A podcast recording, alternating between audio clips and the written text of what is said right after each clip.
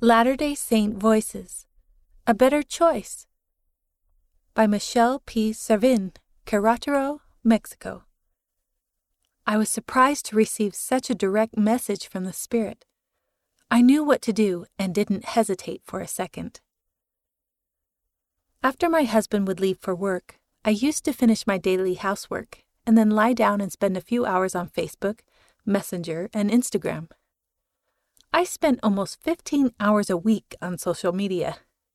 I couldn't seem to stop sharing funny videos and images, but I seldom shared messages about the church. Often at bedtime, my husband had to help me get off social media so I could get to sleep. At this time, I set a goal to read the Bible all the way through to help me better understand the gospel of Jesus Christ. Each day, I dedicated myself to read approximately three chapters. On days that social media ate up some of my time, I would try to read a little extra. One night, I put my Bible beside me to read a few chapters. But before reading, I grabbed my phone and spent the next hour and a half on social media.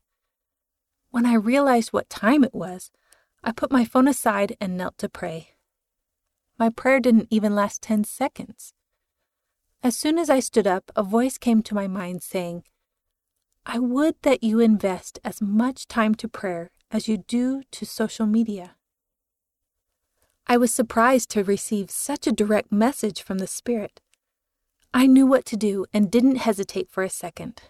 Immediately, I deleted the social media apps from my phone and began a social media fast. A week later, I was endowed in the Holy Temple.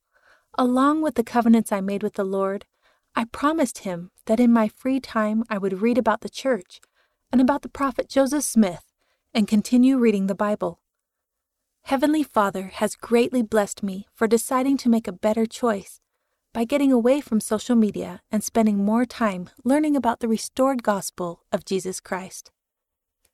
Read by Rena Nelson.